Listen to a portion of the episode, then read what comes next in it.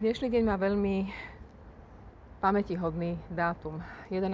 septembra. 11. septembra pred 19 rokmi sa svet začal otáčať trocha inak a vlastne stále sa otáča podľa diktátu 11. septembra. Budem sa o ňom rozprávať, o tomto dátume, o tomto dni a o tom, prečo si ho pripomínať s členom zahraničného výboru Národnej rady a poslancom Národnej rady Petrom Osuským. Peter, začneme tým, kde si ty bol toho 11. septembra 2001? 11. septembra pred 19 rokmi som bol ako vedúci delegácie nášho parlamentu na konferencii Medziparlamentnej únii vo vzdialenej krajine, o ktorej takmer nič nevieme. Volala sa kedysi Horná Volta, dnes sa volá Burkina Faso a dejiskom tej konferencie bolo Ouagadougou, teda hlavné mesto Burkiny Faso. Ako ste sa tam dozvedeli o tom, čo sa udialo v New Yorku?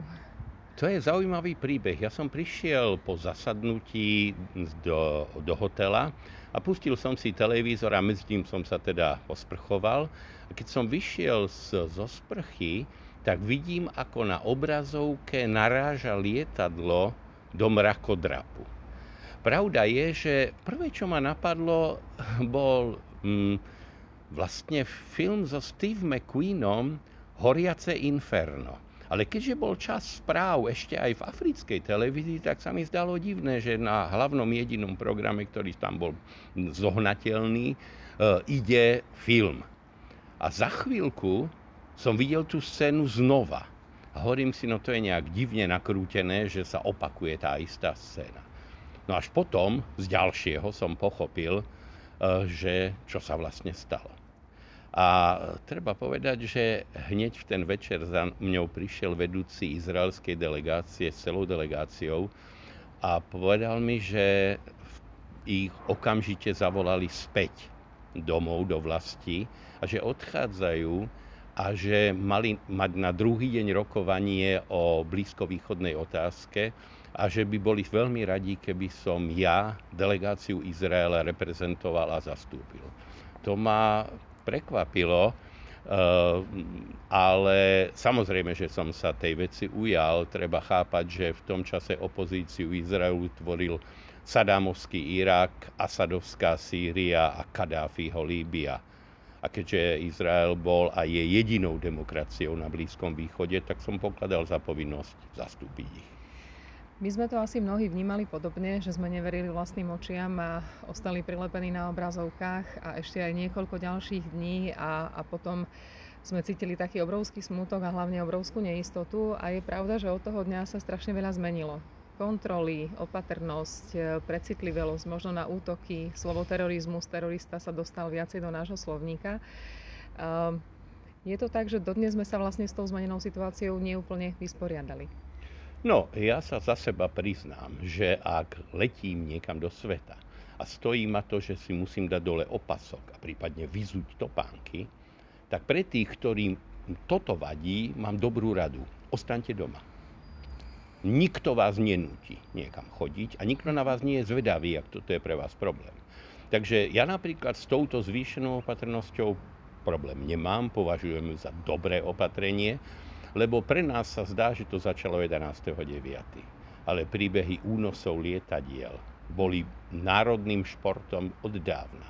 Spomeňme si na akciu tzv. Čierneho septembra na Mníchovskej olympiáde. Inými slovami, my sme žili za osnatým drôtom v lágri mieru a socializmu a nikam sme veľmi nechodili, takže nás sa únosy lietadiel alebo lodí, ako bola Andrea Doria, netýkali lebo v lágri nikam nechodíš. Ale e, svet už s terorom žil a ja sa držím celý život zásady, že zlu sa má čeliť.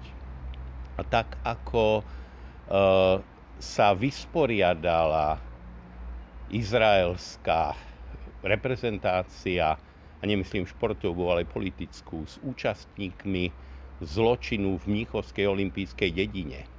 A postupne ako šachové figurky padali jeden za druhým a dostihla ich pozemská spravodlivosť, tak takisto si myslím, že bolo dobré, že e, osnovateľ útoku 11.9. Usama bin Laden tiež nezomrel v pokoji v posteli.